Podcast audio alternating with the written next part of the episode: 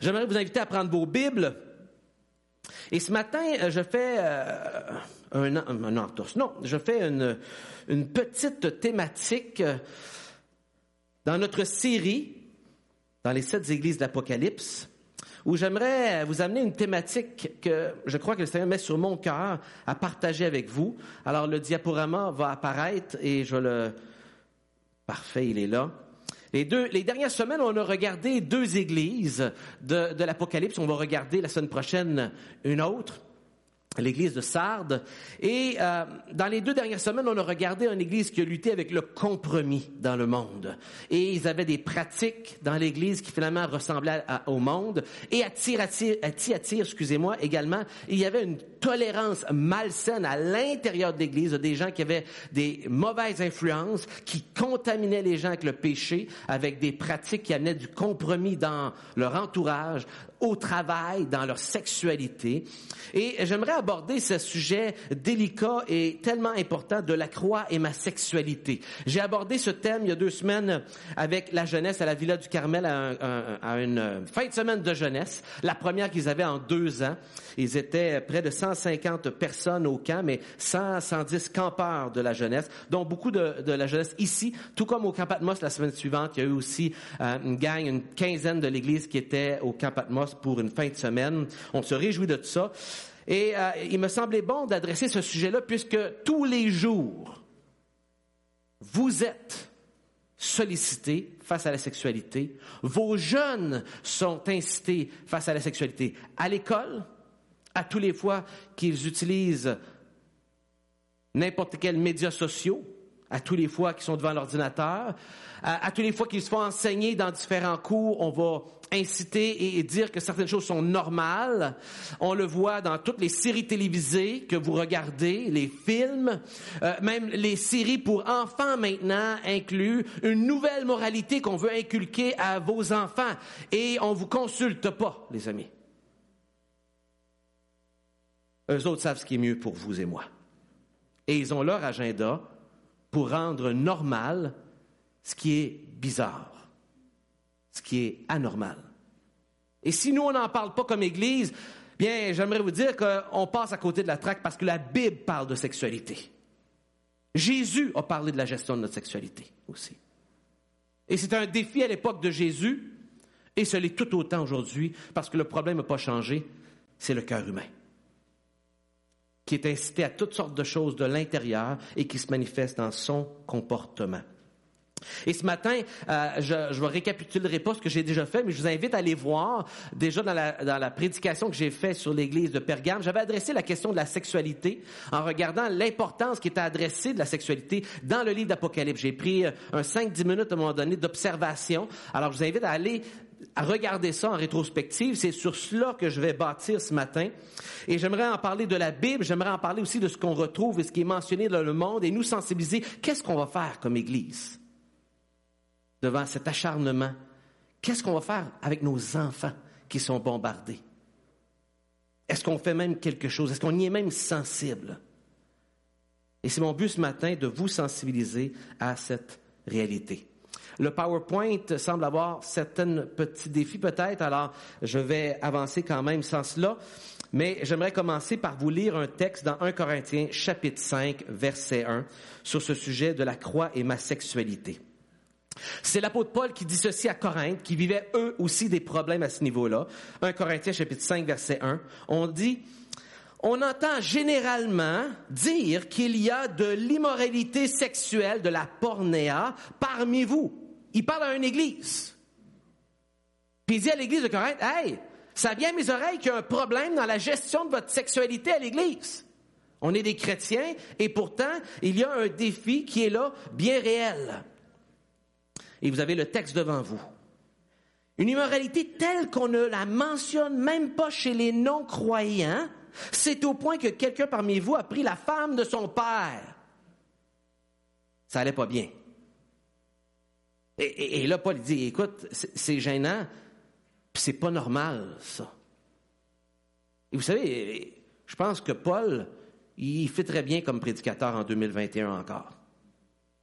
Parce qu'effectivement, souvent dans l'Église du Seigneur, il y a des comportements dans la gestion de la sexualité qui sont surprenants de trouver dans le corps de Christ.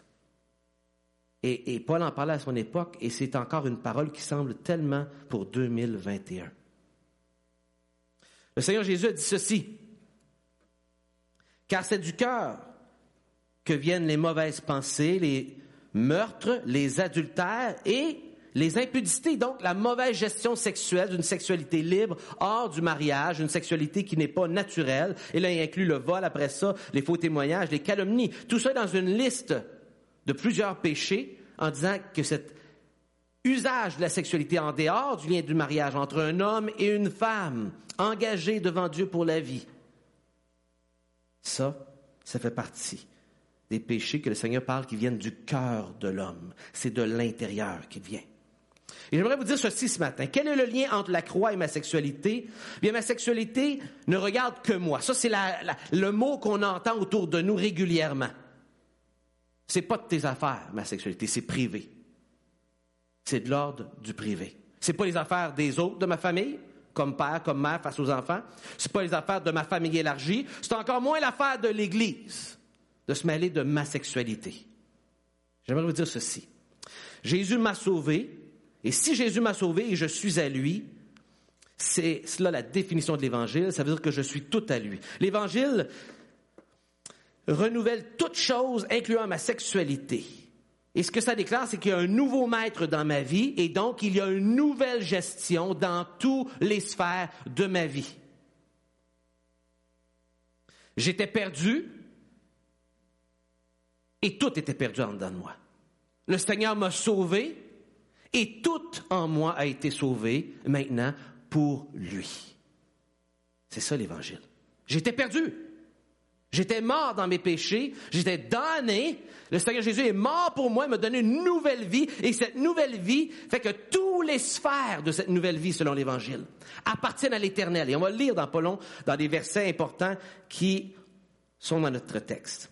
Un Corinthien nous dit même, et je ne le lis pas, vous pouvez le lire vous-même, mais il nous dit, il y a des problèmes dans l'Église et il y a des gens qui font une mauvaise gestion de leur sexualité. J'ai mis le mot là pour que vous voyez comment régulièrement il se trouve. il dit, il faut choisir nos, relations et même dans l'Église. Il y a des gens qui nous influencent mal dans leur gestion de sexualité, qui banalisent, qui gardent des discours c'est mes affaires, c'est pas vos affaires, c'est de la sphère euh, du privé, donc on n'en parle pas en public, etc. Et Paul dit non, c'est pas vrai ça. Puis des fois, il faut adresser ces problèmes-là parce qu'ils contaminent les gens. Et on devrait choisir nos relations aussi selon, selon des amitiés qui ont une saine sexualité parce que ça nous influences. Il ne faut pas banaliser ça. Surtout pas. Paul va même dire ceci. Je crains qu'à mon arrivée, mon Dieu ne m'humilie de nouveau à, votre sujet et que je n'ai à pleurer sur plusieurs de ceux qui pêchent, qui pêchent, excusez-moi, qui ont péché précédemment et qui se sont pas repentis de l'impureté, de l'impudicité. Il dit, j'ai une crainte qu'en arrivant, je retrouve du monde qui finalement sont venus à Christ, mais finalement, ils se repentent pas de leur vie, ils continuent à l'amener comme si de rien n'était. Il dit, ça me fait peur, en revenant à l'Église, de constater ce problème-là. Et allons même un pas plus loin, regardez ces deux références ici dans l'Apocalypse, qui nous dit qu'à la fin des temps, même dans la période de la tribulation, ce qu'il va y avoir des grands séismes mondiaux, un jugement de Dieu, qui va être évident que c'est signé Dieu. Les gens vont être invités à la repentance et même dans ce contexte de jugement divin, on dit que les gens voudront pas se repentir. Ils ne voudront pas se repentir de leur gestion sexuelle. C'est pas de tes affaires, Monsieur le Créateur. C'est ma sexualité et je fais ce que j'en veux. Et le Seigneur va même mettre à l'Apocalypse chapitre 21 les péchés pour dire ces péchés-là, dont la sexualité mal gérée fait partie de ces péchés comme bien d'autres qui bloquent notre entrée au ciel, si ce n'est que le Seigneur Jésus-Christ est mort pour ces péchés et que je lui ai demandé pardon et que j'ai reçu son pardon. C'est un sujet extrêmement important et sérieux, les amis.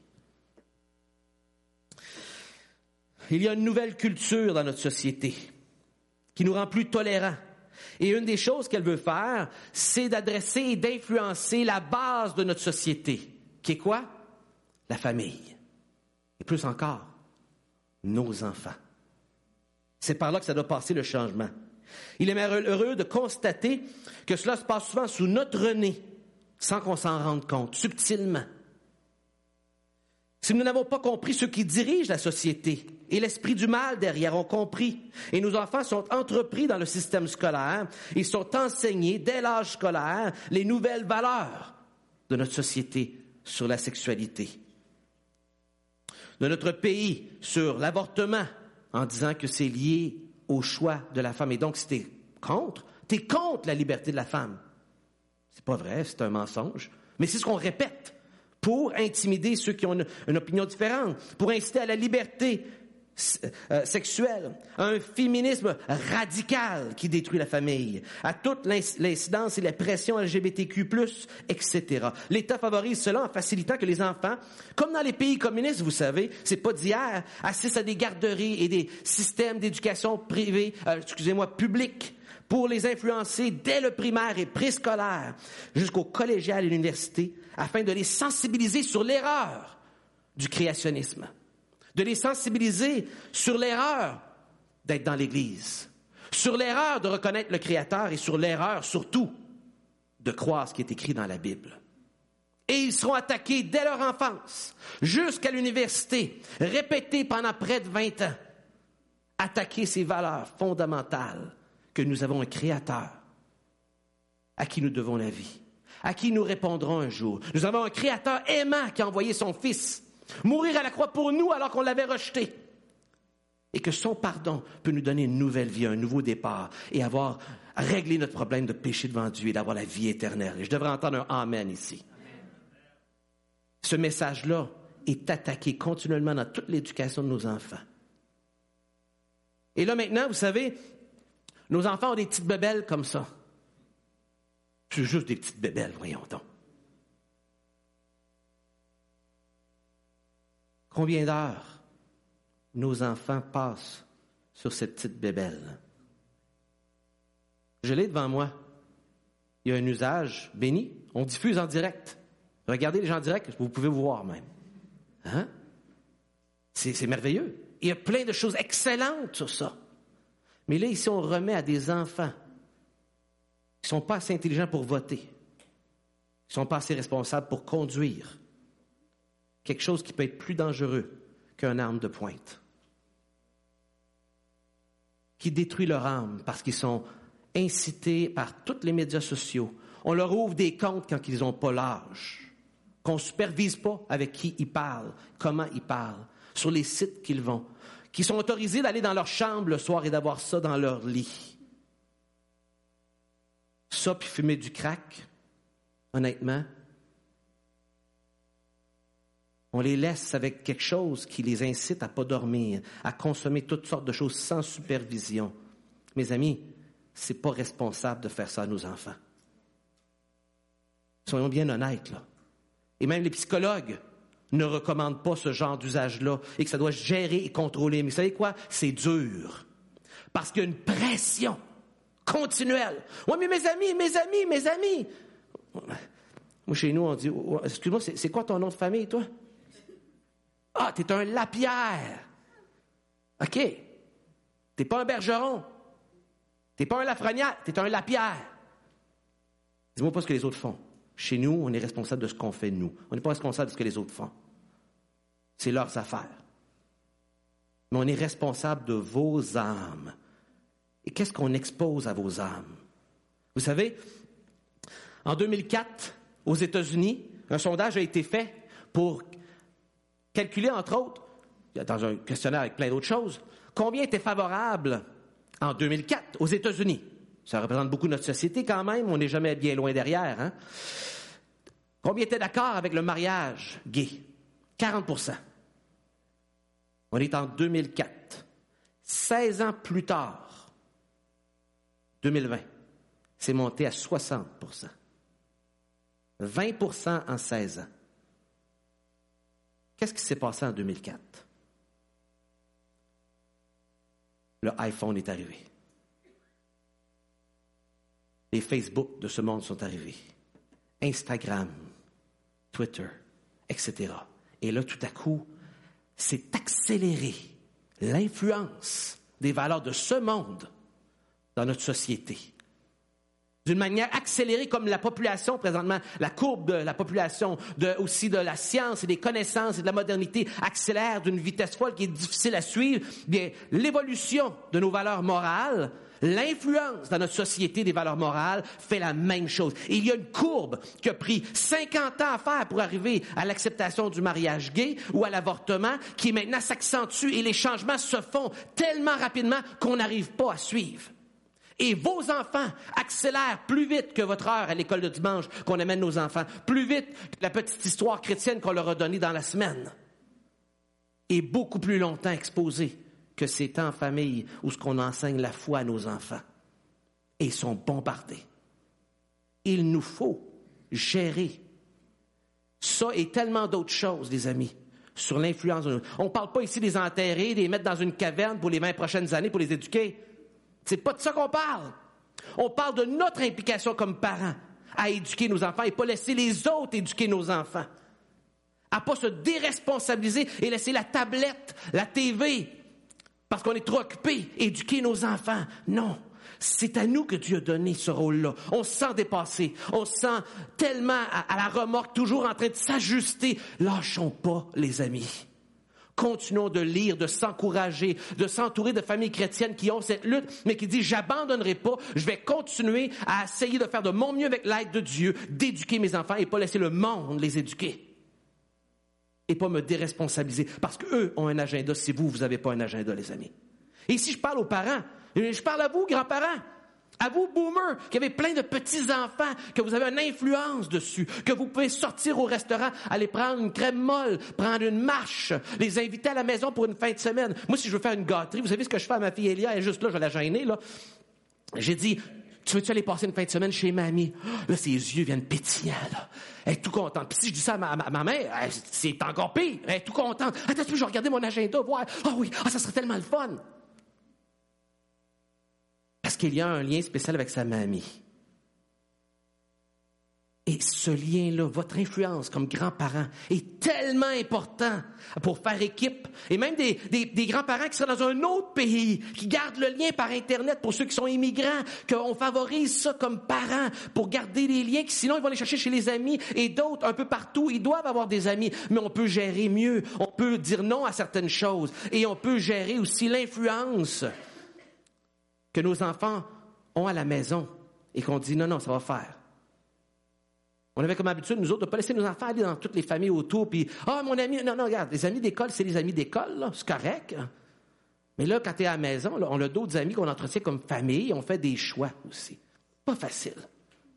On est à contre-courant avec nos enfants.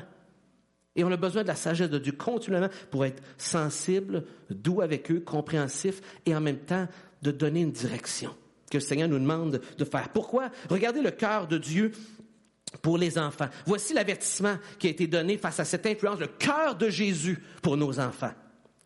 Et celui qui accueille en mon nom un petit enfant comme celui-ci, m'accueille moi-même, prendre soin, protéger, enseigner, et tout ça, là, c'est sur le cœur de Dieu que tu le fais à Christ lui-même quand tu le fais à un enfant. Je devrais entendre ici là, wow, Jésus, que ça veut dire comme papa, toutes les fois que je suis en train, puis je lutte avec ça, que je peux vous le dire, que je serais de penser à tout ce que j'ai à faire, puis mon sens de l'accomplissement, de valorisation. Mais ce qui fait plus plaisir à Dieu, c'est que je fais une, activité avec un de mes enfants. Qu'en que, qu'en faisant lift à une activité, je passe 15 minutes à y jaser. Que je prenne soin. Et c'est difficile. On a nos tâches, les mamans que vous avez, qui vous préoccupent, les papas aussi. Des fois, on est à table, mais on n'est pas vraiment à table. Vous savez ce que je veux dire? Il y en a qui comprennent. Hein? On est là. On n'est pas vraiment là. Notre esprit est ailleurs. Que le Seigneur nous aide à être là à, chérir ce moment-là d'influence que Dieu nous demande d'avoir sur nos enfants. Mais si quelqu'un fait trébucher, là, on a le cœur de Jésus aussi, là, qui peut choquer si on n'est pas fait avec ses enfants, un seul de ces petits qui croit en moi et qui voudrait mieux pour lui, qu'on suspende son cou à une meule de moulin et qu'on jette dans le fond de la mer. Parole de Jésus. Jésus a été d'une grande douceur, d'une grande compréhension. Mais quand tu t'en prends à un de ses enfants, c'est un père, protecteur, et qu'on ne puisse pas maltraiter un de ses petits. Ici, je vous donne les paroles d'un homme intéressant, M. Peter Hitchens, qui a été un, journaliste essayiste et qui a vécu justement en Russie, et il dit ceci. Il a écrit un livre en 2010, Rage Against God, la rage contre Dieu. C'est l'histoire de sa conversion euh, après avoir grandi dans un foyer athée. Et il dit ceci, et je le prends d'un livre de monsieur, du pasteur, euh, excusez-moi, Erwin Lutzer. Il dit les mouvements jeunesse de l'Allemagne nazie et de la Russie communiste étaient étonnamment similaires. Toute idéologie, État révolutionnaire doit toujours aliéner les jeunes de leurs parents pré-révolutionnaires s'ils espèrent survivre une prochaine génération. Et Hitchens sait bien de quoi il parle. Il a été correspondant à Moscou et il a vu de ses propres yeux l'opération du communisme. Et pour l'Allemagne nazie, Hitler avait raison lorsqu'il a dit Seul celui qui possède la jeunesse va gagner le futur. Et donc, on veut influencer nos enfants pour qu'après notre mort, ils rejettent toute notre éducation et qu'ils prennent les valeurs que le monde lui offre. Et c'est comme ça que va se passer la flamme de cette nouvelle culture dans la prochaine génération. Et ce qu'il est en train de dire ici, c'est que, hey, il faut qu'on prenne soin de nos enfants, qu'on les protège. Il faut qu'on veille sur eux, ce qu'ils voient, ce qu'ils entendent, avec qui notre famille et où je les laisse aller et comment et combien de temps ils passent sur telle, telle, telle influence. Une animatrice a dit ceci aux États-Unis. Nous devons briser, et ça c'est un animatrice euh, connu qui s'appelle Melissa Harris Perry, a dit publiquement, nous devons briser au travers la notion privée que les enfants appartiennent à leurs parents ou que les enfants appartiennent à leur famille. Il faut briser à travers cela et reconnaître que les enfants appartiennent à toute la communauté. Et que croire autrement, c'est égoïste, c'est contrôlant de notre part, c'est marginal, c'est fanatique même de croire autrement. Vous savez, et là ici, c'est pas moi qui le dis là, c'est une recherche ici auquel je cite, une recherche qui s'appelle The Effect of Early Sexuality. Alors l'effet de la sexualité trop tôt dans la santé mentale des enfants. C'est sorti en 2018, le rapport, il est sur l'internet, vous pouvez aller le voir sans problème. C'est une évaluation de 28 études de littérature médicale évaluée par leur père entre 1966 et aujourd'hui. Et les chercheurs ont constaté que les, et là je cite, les premières relations sexuelles précoces augmentent les niveaux de dépression, d'idées suicidaires, des comportements agressifs, de stress psychochimique, d'anxiété, de stress, de solitude, de mauvais bien-être, de regret et de culpabilité. 2018. Sexualité trop vite, quand tu n'as pas l'âge, c'est ça que ça fait dans la vie d'un enfant quand on l'incite à découvrir sa sexualité. Elle augmente également les comportements socio-négatifs tels que la toxicomanie et les comportements sexuels à risque. Vous savez, l'objectif des sécularistes est clair. S'attaquer à toute forme de décence, de caractère sacré et de la relation sexuelle normale et de confondre les enfants et de les éveiller tôt à la sexualité adulte alors qu'ils sont des enfants. Ils sont des enfants. Ils veulent présenter des nouveaux programmes cherchant à respecter toutes les formes de sexualité et qui disent vendez-le comme de l'inclusion et non de l'exclusion et de la compassion, non de l'intimidation. Vendez-le comme l'épanouissement humain et non comme une oppression sexuelle auprès de nos enfants. Il s'agit de, parvenir à la maturité en matière de sexualité. Par-dessus tout, vendez-le, traitez tous ceux qui s'y opposent comme des sectaires, comme des haineux et comme des fanatiques religieux. C'est ce qui se passe, les amis. Et vous savez, c'est pas nouveau. Le Martin Luther, il y a 500 ans, réformateur en Allemagne, parlait de, son inquiétude et il était dans une culture où il y avait une culture chrétienne comme éducation. Et il dit ceci, je cite, Je crains fort que les universités se révèlent à être des grandes portes de l'enfer. Il voyait le libéralisme rentrer à son époque. C'est il y a 500 ans. Des grandes portes de l'enfer, à moins qu'elles ne s'appliquent à expliquer les saintes écritures et à les graver dans le cœur des jeunes. Parole Martin Luther, il y a de cela plus de 450 ans. Vous savez, voici ce qu'on constate. Et Isaïe en a parlé à l'époque où ce que le peuple avait abandonné Dieu et qu'il leur prêche et les invitations à la repentance pour confronter leur rébellion. Il leur dit malheur à ceux qui appellent le mal bien et le bien mal, qui changent les ténèbres en lumière et la lumière en ténèbres, qui changent l'amertume en douceur et la douceur en amertume. C'est pas pour rien que Jésus est venu pour nous éclairer. Parce qu'on est tellement bombardé de mensonges qu'il est difficile pour nous, seuls, sans l'aide de Dieu, dans le nuage de toute obscurité, de trouver elle est où la réelle lumière, alors qu'on me dit qu'il y a plein de lumière de ce qui est vérité et ce qui n'est pas. Et aujourd'hui, on appelle le mal bien et le bien mal. C'est ce qu'on vit, les amis. Et c'est sérieux. Voici ce que la parole de Dieu nous enseigne. Mais juste avant de, de lire cette citation-là, j'aimerais juste vous lire ceci.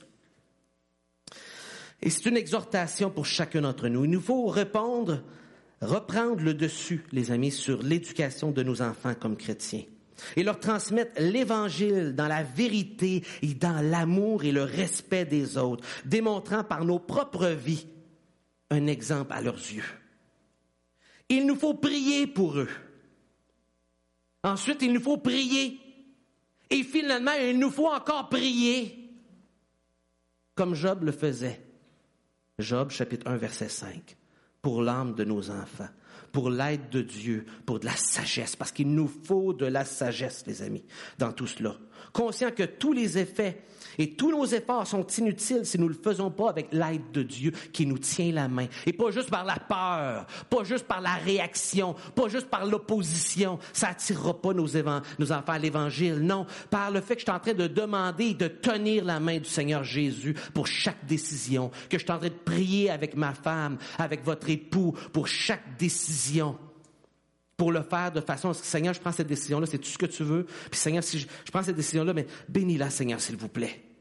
Je veux pas le faire par peur, par réaction, par contrôle. On n'aidera pas.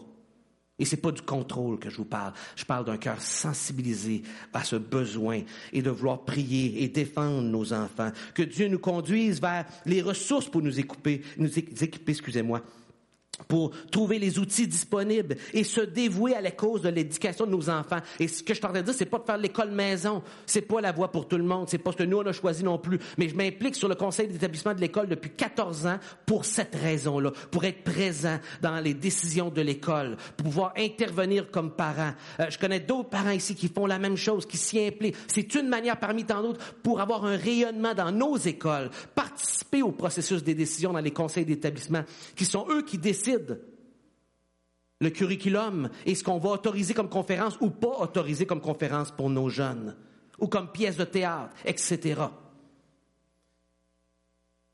Parce que nos enfants, sinon, seront comme les enfants d'Israël, qui, rendus à la troisième génération lorsqu'ils sont entrés en Israël, dans la terre promise, se sont égarés loin de Dieu.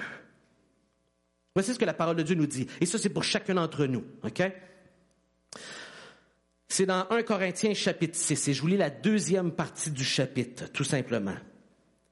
Et c'est lorsque vous étiez, en parlant de liberté chrétienne et d'appartenance à Christ, c'est lorsque vous étiez, il vient de faire une liste des différents péchés qu'il y avait à Corinthe, quand les gens n'étaient pas sauvés, vous étiez tous là, quelques-uns d'entre vous.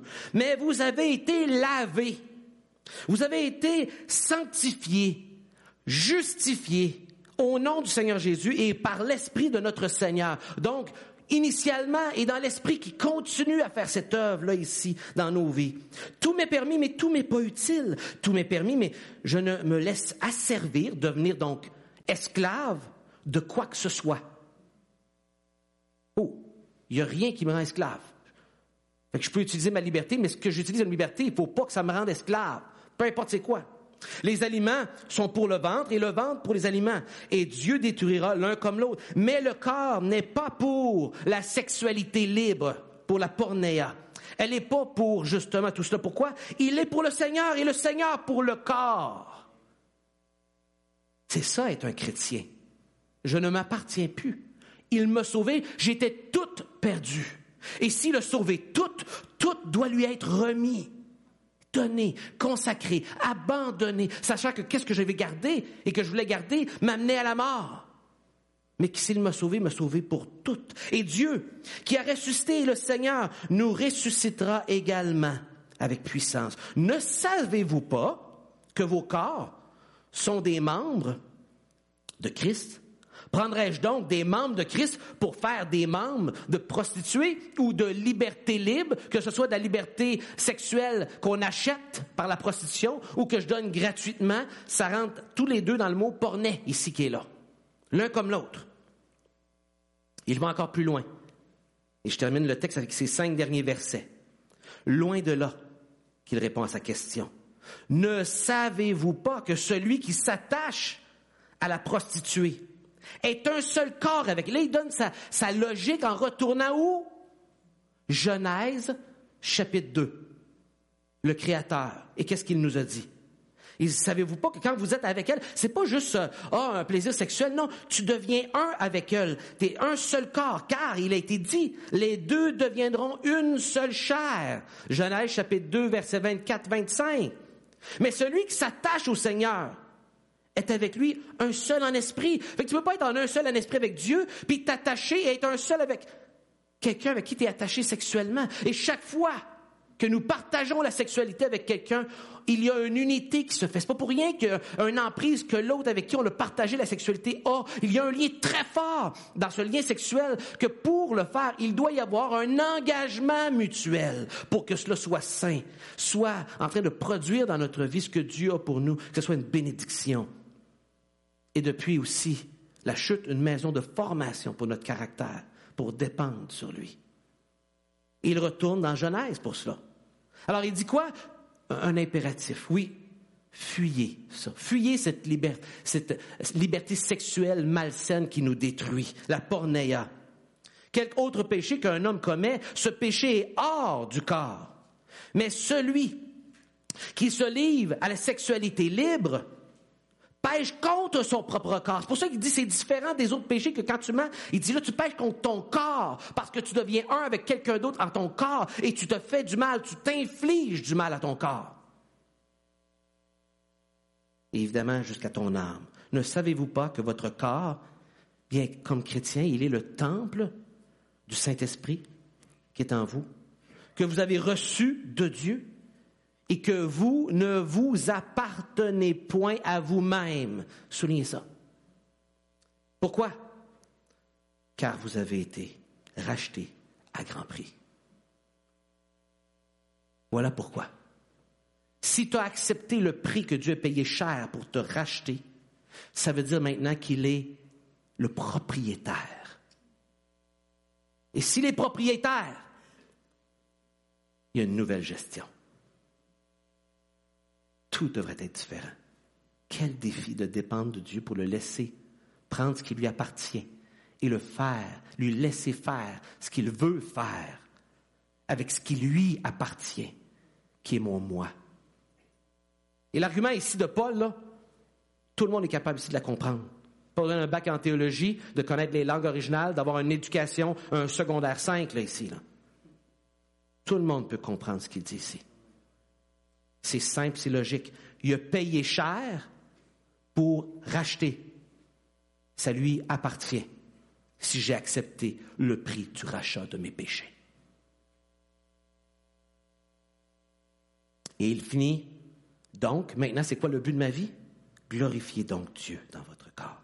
C'est ça le but maintenant. Tout maintenant, le seul but de ma vie, c'est de glorifier Dieu dans tout ce que mon corps fait. Glorifier Dieu, que Dieu soit honoré, que Dieu soit louangé, que Dieu soit la vedette de ce qui se fait dans ce corps terrestre. Ça, c'est notre appel. Seule la gloire à Dieu, dans notre esprit, dans notre corps, qui appartient à Dieu. Qu'est-ce qu'on devrait faire? Tantôt, j'ai cité un homme de foi, j'ai cité les Écritures. Ben, voici une série d'études euh, qui a été faite, qui vient de sortir il n'y a pas si longtemps que ça. Deux psychologues euh, qui euh, sont de grande réputation, pas des croyants à ma connaissance. Le premier, M. Mayer, est épidémiologiste spécialisé en psychiatrie, donc pour les, pour les maladies de santé mentale.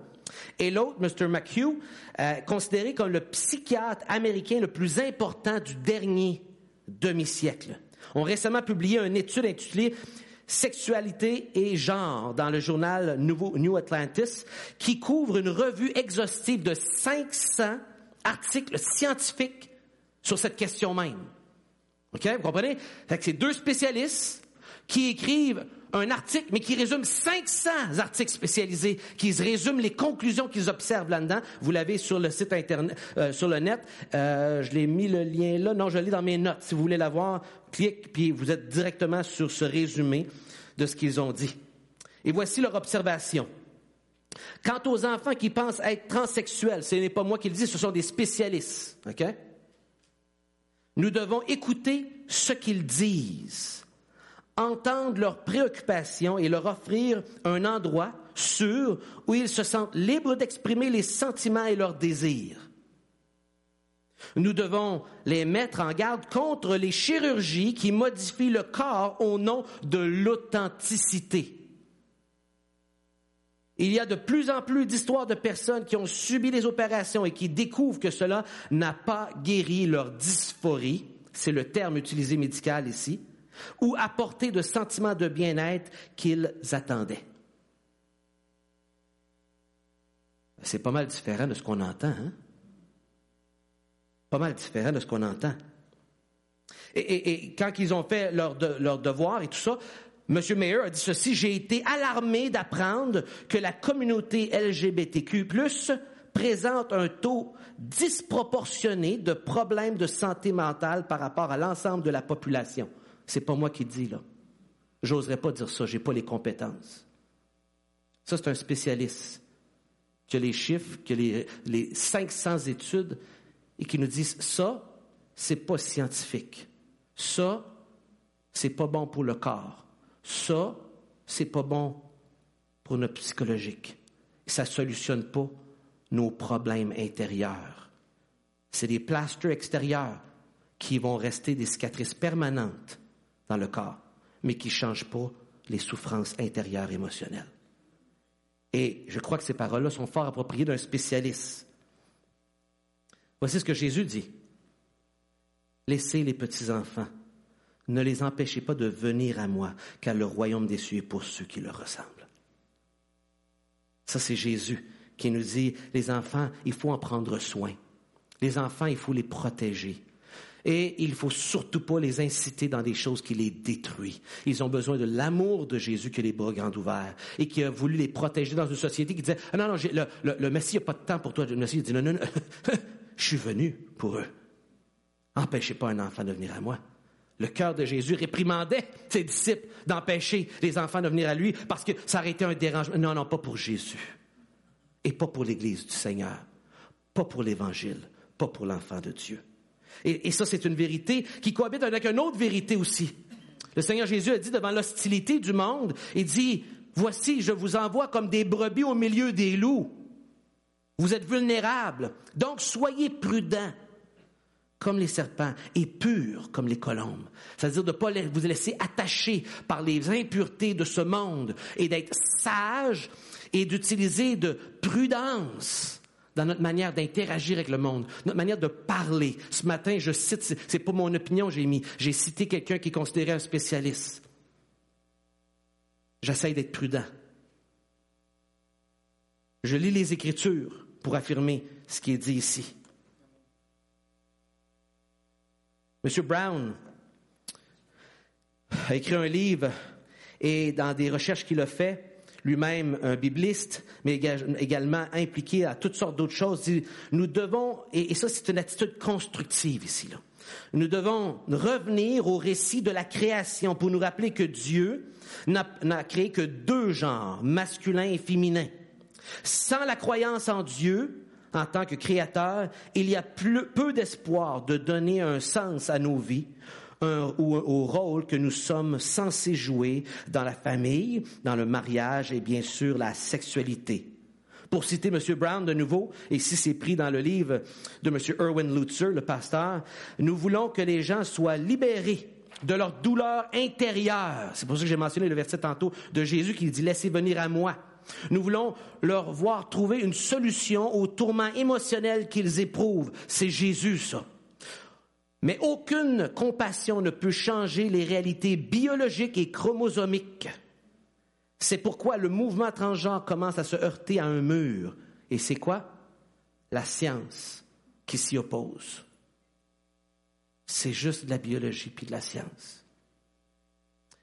Et là, M. Lutzer, ici, parle à nous comme Église, face à comment interagir avec ce défi-là comme Église. Il dit, réveillons-nous et réalisons qu'il y a beaucoup de gens qui luttent avec leur identité de genre. Ils peuvent être gays ou transgenres ou lutter contre des problèmes sexuels. Heath euh, Lambert, de l'Association des conseillers bibliques euh, certifiés, déclare ceci. Pour aimer les transsexuels, nous devons travailler à travers les couches complexes de péché et de douleur.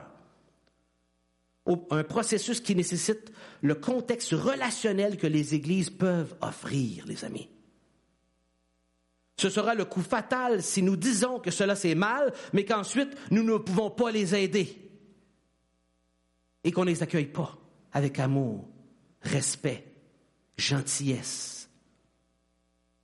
Les gens doivent se pencher sur leur douleur et ne pas chercher un antidote trompeur à leur dysphorie et leur souffrance interne comme des changements extérieurs qui ne changent pas l'intérieur. Nos églises devraient être considérées comme un privilège de faire accueillir toutes les personnes qui luttent avec des identités sexuelles, tout en reconnaissant que Dieu n'approuve pas les relations sexuelles hors des relations d'un homme, une femme dans le mariage. Que répondrons-nous à quelqu'un qui dit ⁇ Je suis un gay chrétien ⁇ ou un chrétien gay? Je suis un chrétien trans. Bien, Anne Polk, qui elle fait partie d'une association qui étend la main vers ceux qui ont des luttes, dit Satan vous appelle par votre nom de pécheur. Mais Dieu vous appelle un chrétien qui lutte avec des problèmes d'identité. L'identité du genre et le genre avec lequel vous êtes né est fondamentalement pour la connaissance, est fondamental, excusez-moi, pour la connaissance de soi. Et je pense que c'est des paroles pour nous sensibiliser qu'on peut être en désaccord, mais nous devons faire partie de la solution comme Église, dans notre amour, dans notre respect, dans la manière dont on parle des autres, non avec mépris, mais avec chaleur. Et de reconnaître que certains luttent avec leur identité sexuelle, d'autres luttent avec le mensonge. D'autres luttent avec le jacassage, d'autres luttent avec le vol, avec tromper, l'idolâtrie de l'argent, D'autres luttent avec toutes sortes de choses. C'est un péché parmi tant d'autres. Et il ne faut pas venir à l'Église parce qu'on est guéri. On vient à l'Église pour chercher l'aide du guérisseur qui est Jésus-Christ.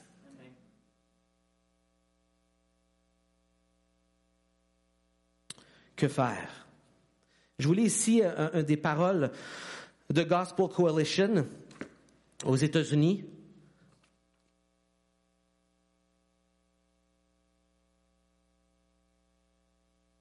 Oui. Plus personne ne vit dans un village isolé. Et le monde extérieur ne tente pas les jeunes avec les bénédictions de la chasteté et de la fréquentation de l'Église. Les personnes plus âgées euh, que moi, euh, en parlant de M. Luther ici, que je cite, comme moi, ont peut-être suffisamment de maturité chrétienne et de mémoire culturelle pour lever les yeux vers le ciel devant le bombardement de la révolution sexuelle qui sévit 24 sur 24.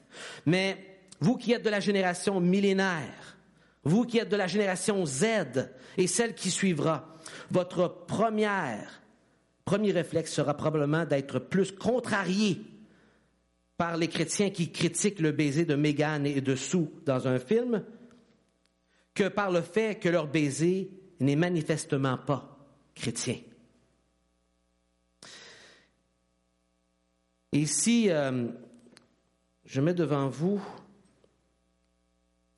une citation de David Wells qui dit ceci et qui est une belle définition. La mondanité est tout ce qui fait paraître la justice étrange et le péché normal.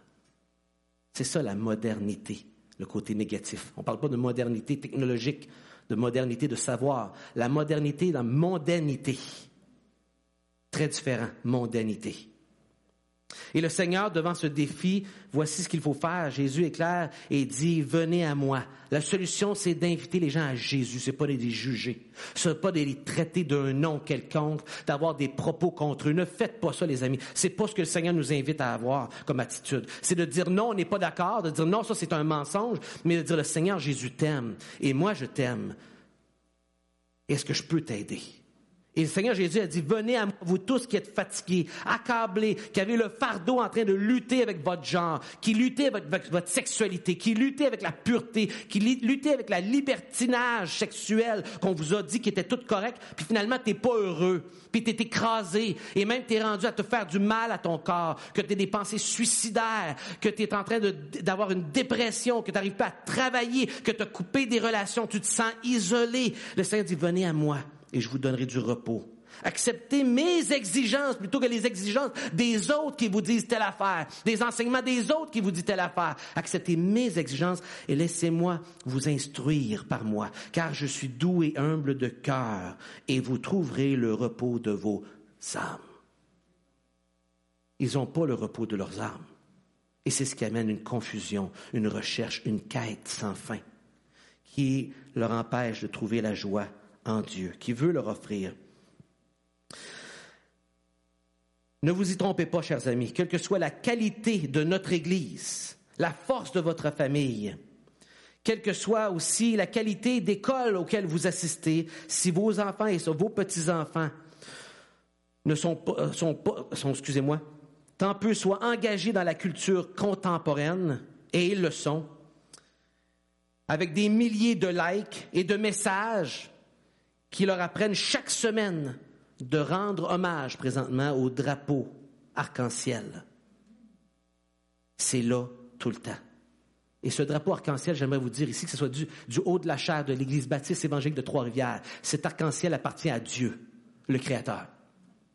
Cet arc-en-ciel représente l'engagement de Dieu de nous protéger après le déluge humain. Ça, ça se prend dans Genèse chapitre 9. Il en est le créateur. Il en est l'auteur de la diversité et ça n'a jamais été associé à ces valeurs-là.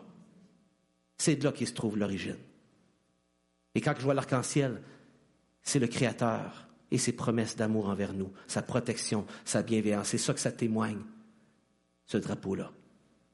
Ça, c'est la vraie signification. Et c'est ce qui est écrit dans la Bible. Nous devons préparer nos enfants, nous préparer nous-mêmes à suivre Christ jusqu'à un coup même pour le suivre. Et Jésus nous a avertis. Jésus a dit, affirmer que le mariage est l'union d'un homme et d'une femme dans Matthieu chapitre 19, versets 4 à 6. Le Jésus qui a mis aussi en garde de la liberté sexuelle dans Marc chapitre 9 qu'on a cité plus haut, la pornéa qu'il faut faire attention, et Jésus qui a mis en garde aussi contre le fait de vivre pour être aimé par les autres et d'être approuvé. Ce Jésus exige de notre part, chers amis, une allégeance totale, un dévouement, parce qu'il nous, nous a promis, je suis avec vous et en contrepartie, tout pouvoir m'a été donné pour vous accompagner, vous donner la force que vous avez besoin. Le monde est déjà occupé à promouvoir son catéchisme de valeur.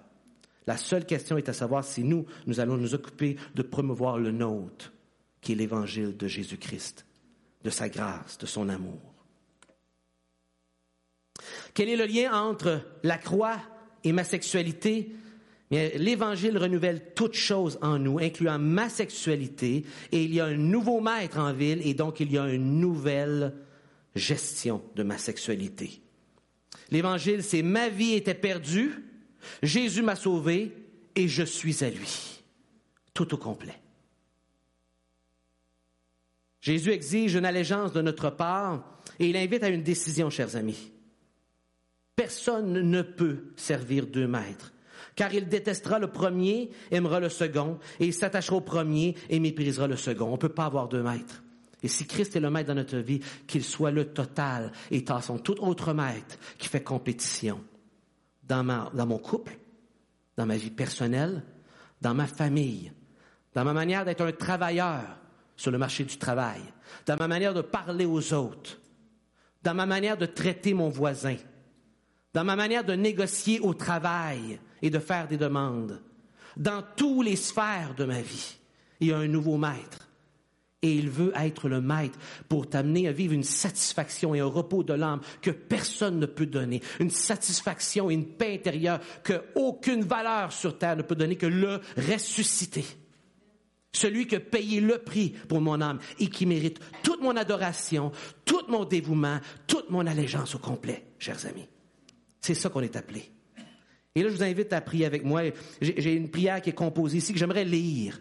Et, dedans, vous allez voir des paroles au Père céleste de constater notre défi, des paroles aussi de demander pardon à Dieu, des paroles aussi pour implorer sa sagesse. Et, si ces paroles reflètent votre attitude, je vous invite à la prier avec moi, sinon d'écouter et que le Seigneur, que vous puissiez lui parler. Seigneur, qu'est-ce que tu veux de moi ce matin?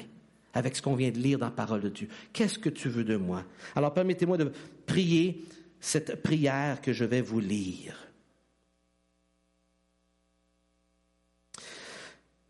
Père, nous avons tous fait l'expérience de la rupture que le péché apporte dans nos vies. Et aujourd'hui, nos cœurs sont lourds pour les enfants nés dans les familles qui sont monoparentales, ainsi que pour des enfants qui sont maltraités, qui sont négligés, qui luttent contre le vide et contre la confusion. Nos cœurs sont brisés pour des enfants qui tendent la main, qui essaient de trouver de l'espoir dans les dédales du mensonge moraux et culturel qui sont largement acceptés autour de nous et qui les ont contaminés. Seigneur, nous lisons dans ta parole que même les enfants païens t'appartiennent, que tu as accusé le peuple d'Israël d'avoir sacrifié mes enfants à tes dieux étrangers. Tous les enfants du monde, Seigneur, t'appartiennent. Et Jésus a donné l'exemple par son amour, ton Fils, pour les enfants, en les prenant dans ses bras et en les bénissant dans le nom de Dieu. Puissions-nous, Seigneur, en faire ainsi. Pardonne-nous. Nous nous sommes, nous repentons d'avoir trop souvent laissé la culture élever nos enfants parce que nous ne voulions pas être considérés peut-être comme des fanatiques, intimidés par des paroles haineuses, intimidés par des paroles qui nous étiquettent, d'être traités comme des gens sans amour et déconnectés de la réalité.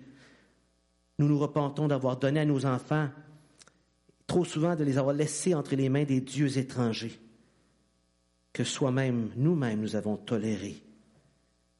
Et que, Seigneur, nous avons même toléré de la sensualité débridée chez nous. Nous confessons que nous n'avons pas exercé, Seigneur, la vigilance suffisante pour protéger nos familles des mensonges culturels qui sont diffusés dans la technologie que des fois on trouve difficile, Seigneur, de gérer et même de gérer pour nos propres vies dans lesquelles ils prennent racine. Oh Seigneur, aide-nous, pardonne-nous. Père, donne-nous la sagesse dont nous avons besoin pour prendre des mesures afin d'empêcher ces programmes laïques qui sont présentés dans les écoles d'influencer les croyances fondamentales dans la vie de nos enfants. Nous prions que le cœur de nos enfants ne soit pas détruit par les pressions, mais qu'ils s'attachent à toi, alors que la culture autour tente de les tirer.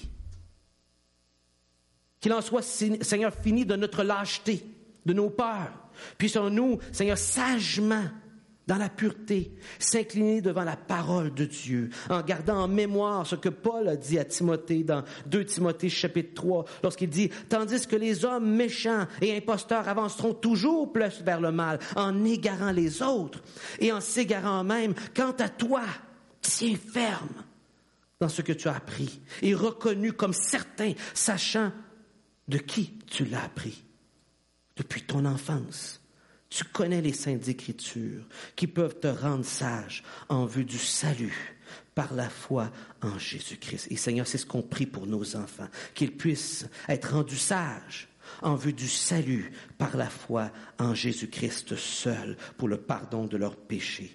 Ô Dieu, aie pitié de nous.